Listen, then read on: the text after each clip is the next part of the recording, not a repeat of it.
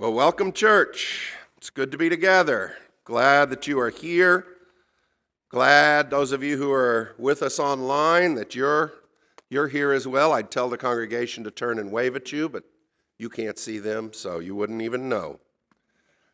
Um, if you're visiting, you are so lucky today because today is Potluck Sunday.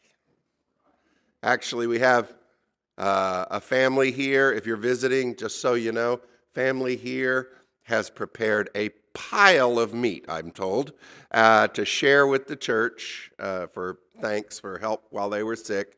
Uh, and uh, uh, other church members have brought a lot of food. So if you're visiting today, you're invited to a free lunch. I know those don't, aren't even supposed to exist, but you're invited to a free lunch today, and I hope you'll stay and share some time with us. How many of you remember Ronald McDonald? He may still be around, I don't know, but, but I remember Ronald McDonald. Uh, I haven't seen him in a commercial for a while. So think of Ronald McDonald and listen to these words. If any of my competitors were drowning, I'd stick a hose in their mouth and turn on the water. It's ridiculous to call this an industry. It is not. This is rat eat rat, dog eat dog. I'll kill them, and I'm going to kill them before they kill me. You're talking about the American way, the survival of the fittest. Okay, that wasn't really a quote from Ronald McDonald. Uh, it is a quote, quote, though, from Ronald McDonald's boss, Ray Kroc, the founder or the, the one who kind of took McDonald's worldwide and made it the force that it is. Dog eat dog. That's the American way, he says. That's the way business operates. Paul, in the first four chapters, of Corinthians, which is where we're studying this morning. If you have your Bibles, go ahead and turn to Corinthians chapter 4. That's where we're going to start. In the first four chapters of Corinthians, he says that what we preach, the cross of Christ, looks like foolishness to the world. It doesn't tick the boxes of the Greek philosophers. It doesn't matched the expectations of the Jewish rabbis, it just looks foolish to the world. And in chapter 4, he uses a phrase that I, this, I think helps put some of that into perspective. He says in 1 Corinthians 4, verse 7, if you have it, what makes you different from anybody else? What do you have that you did not receive? You get that? He started back in chapter 1 reminding us the message of the cross is foolishness. And now he throws this line in What do you have that you did not receive? If you want to understand why Christianity looks strange from the world's perspective, why it even looks strange from our perspective sometimes. Foolish. Why would you act like that? This is one of the reasons. And today, we're going to we're going to do something I think that will help us to put that into perspective. The cross of Jesus Christ will help us flip our brain over. Because unfortunately, as crudely as Ray Kroc put things, a lot of us live in a dog eat dog world. A lot of our brains are tuned to the rat eat rat, dog eat dog, I'm going to kill them before they kill me mentality. And Paul says the cross of Christ has flipped that for us. Why are you boasting? Why are we proud? What is it that we have that we have not received from God? What's the last time you heard people bragging about how much their parents helped them with their mortgage or student loans? People brag all the time about their careers and maybe about their house. When was the last time you heard a politician say, Yes, I'm a billionaire because I started with a $2 billion loan from my rich father? Well, they don't tell you that. That's not what we brag about. We want to say, I did it. I did it because it's a dog eat dog world. And I want you to think of me as the biggest, meanest dog around, right? And Paul says the cross of Christ reminds us of who we really are. And it's a good thing that we are. This is not a dog eat dog world. In a dog eat dog world, the Creator would never, ever send His Son to save us. The cross of Christ paints a picture that can come into focus for our brains that tells us a truth about the entire universe. This is not a dog eat dog world. This is a world that's given to us by our loving Father. You get the difference that makes? We got up this morning, and without our help, our heart received a jolt of adrenaline, and our legs woke up from slumber. Little ion channels in the nerves activated our muscles, and we stood up.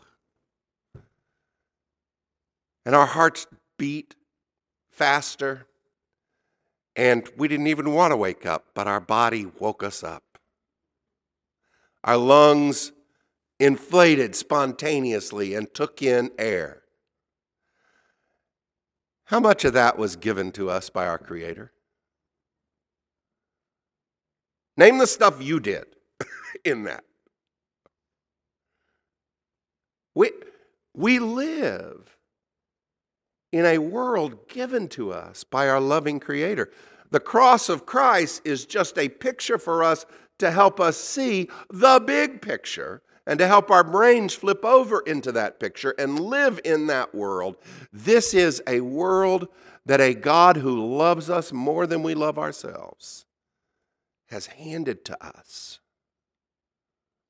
because he wants us to learn to love him with all of our heart all of our mind, all of our strength, and everything we are, all of our soul. And He wants us to learn to love each other. And He gives us these gifts so that we will grow and become stronger, especially to be able to do those two things to love Him and to love each other. This is a world given to us by our loving Father.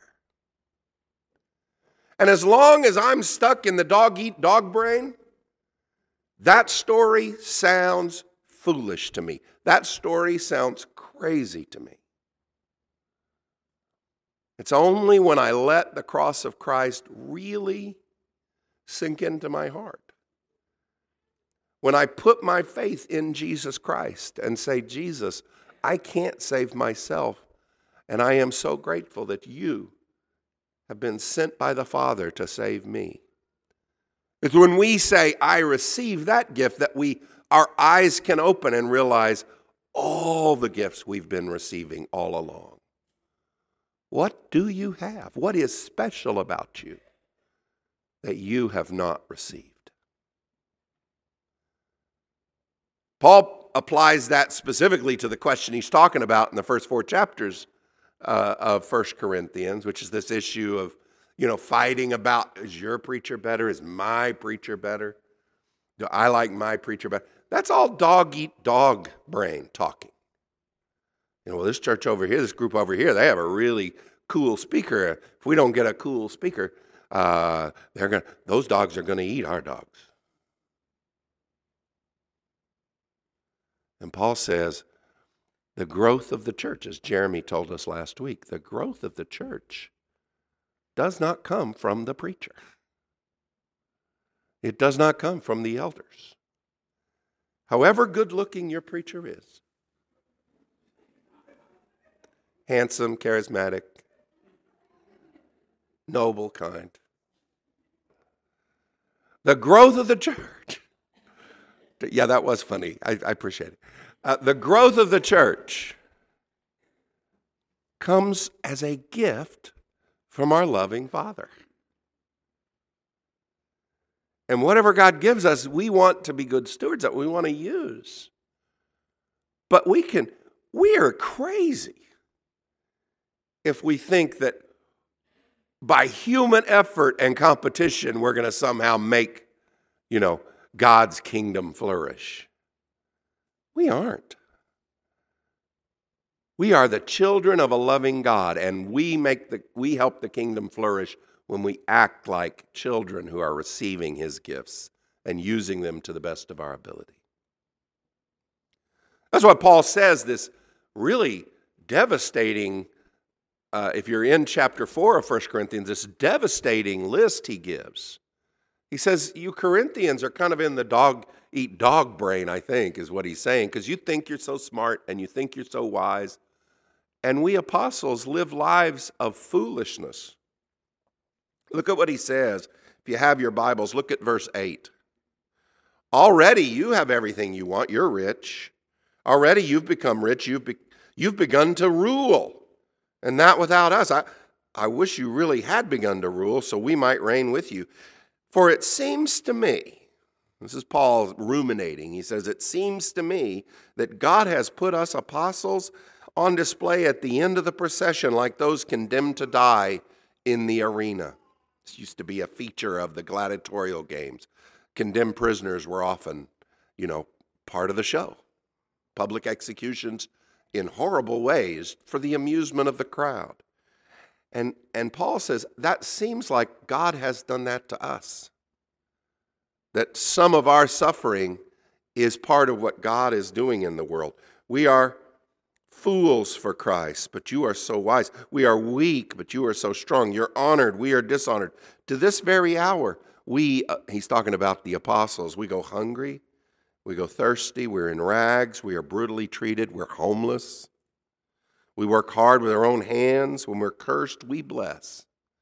When we are persecuted, we endure it. When we are slandered, we answer kindly.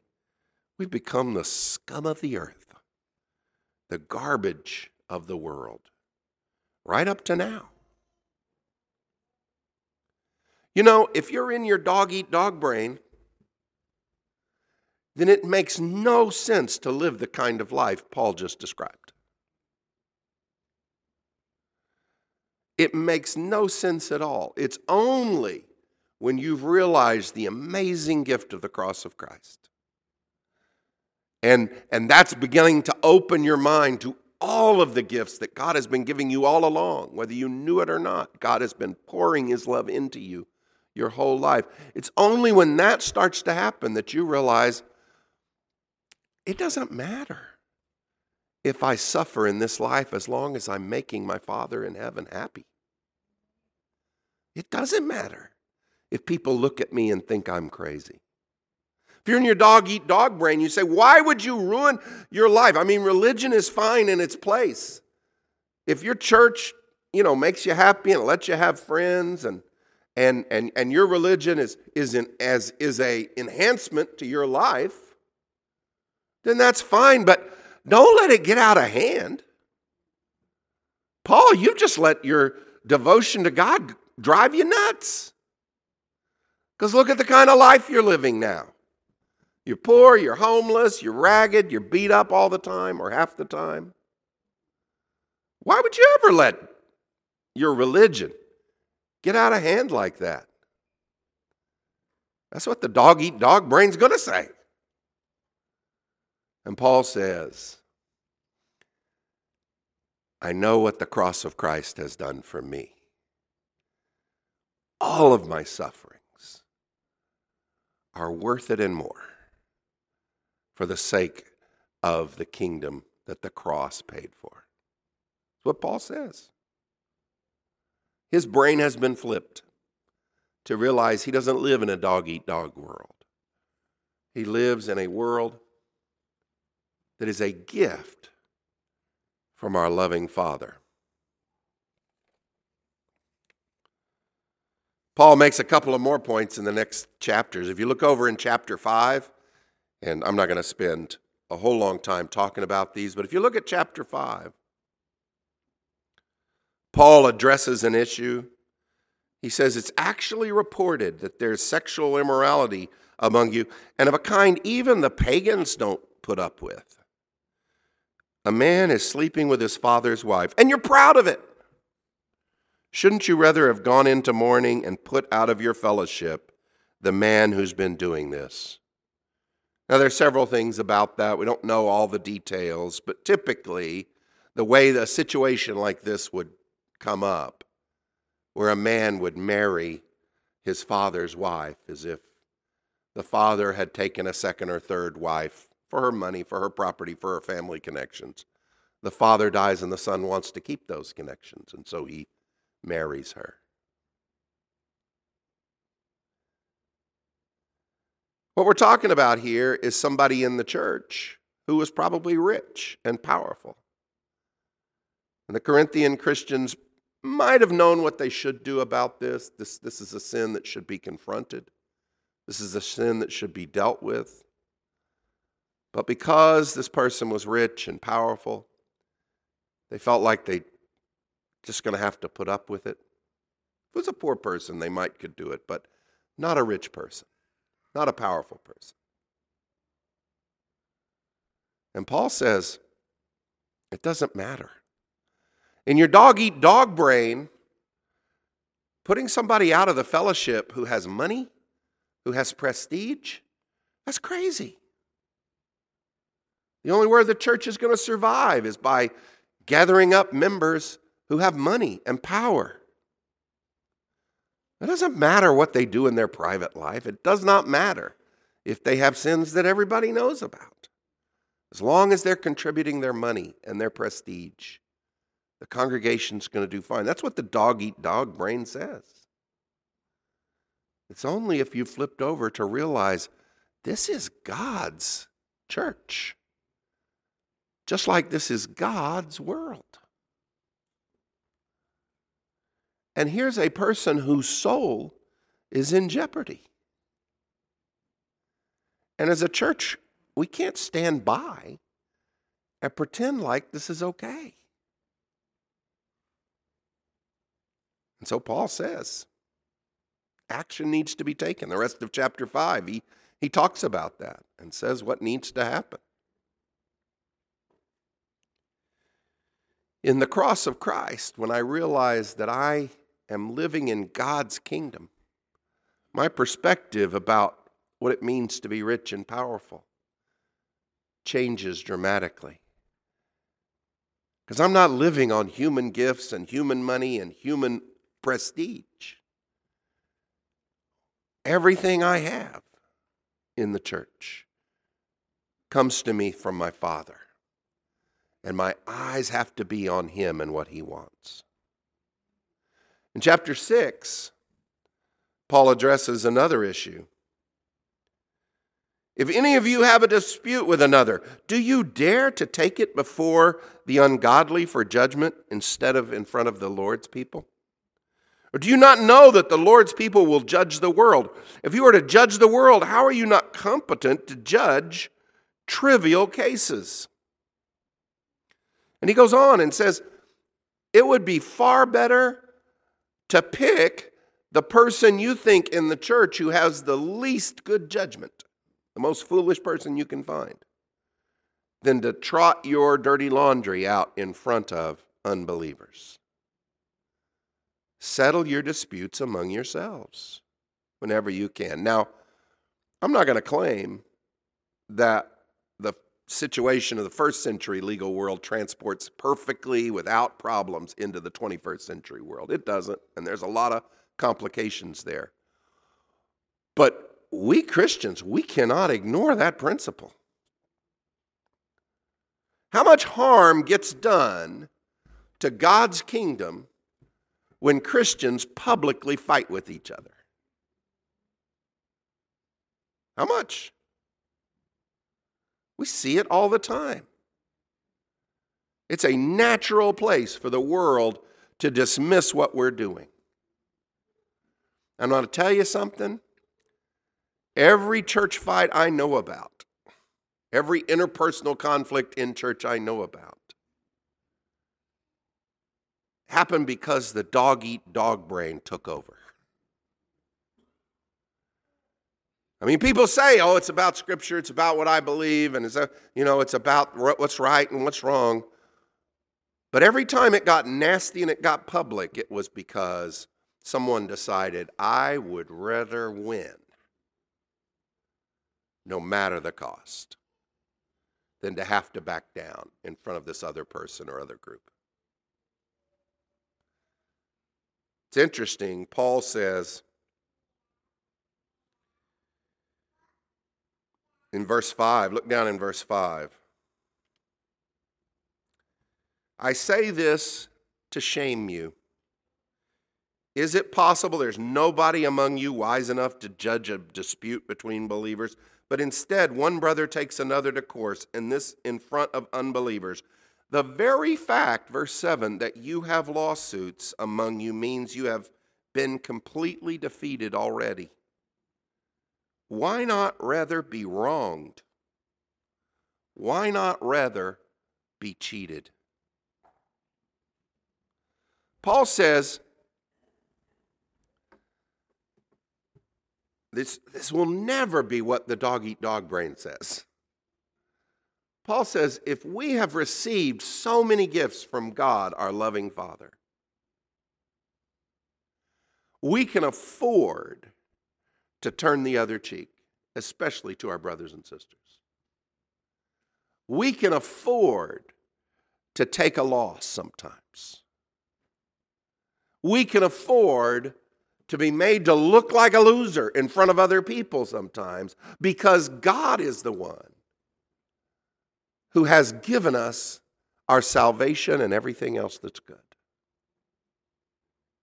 The dog eat dog brain will never accept that that makes sense. It only makes sense as our hearts are being transformed by the cross of Christ. So, church, what world do you live in? Do you live in a dog eat dog world? Or you do, do you live in a world that is a gift from your loving Father? Let's pray. Dear God and Father, we thank you so much for the bountiful gifts. You got us up this morning, you gave us air, you gave us food, you gave us safety. God, you've given us and given us and given us so many things that even when we try to count our blessings, we give up before the blessings do. God, we are grateful for you. And above all, we are grateful for this that when we made a mess of our lives, you sent Jesus Christ to pay the price so that we could be in your kingdom with you. God, transform our brains to live in that world, a world that you have given us, a world that is full of your good gifts. Help us to live out of that generosity that you have. Help us to treat each other out of that generosity that you have shown to us. God, please help us to be the people you have created us to be. These things we pray in the name of Jesus Christ. Amen. If you need to respond to God's invitation, if you need to respond to the cross of Jesus Christ, if you need prayers in some public way, you can come forward in just a minute when we're singing, and, and we will pray for you or we will give you help that you ask for if it's within us to do it. If today you've decided, I want to be baptized, I want, I want to have my sins washed away, I believe in Jesus, and my belief in Jesus is making me hate the way I've been living. I want to turn away from my sins. I'm ready to say out loud that I believe in Jesus, to confess Him. So today I want to have my sins washed away by the blood that was shed on the cross of Christ. If you want to make that step, we encourage you to do it as we stand and are led in song.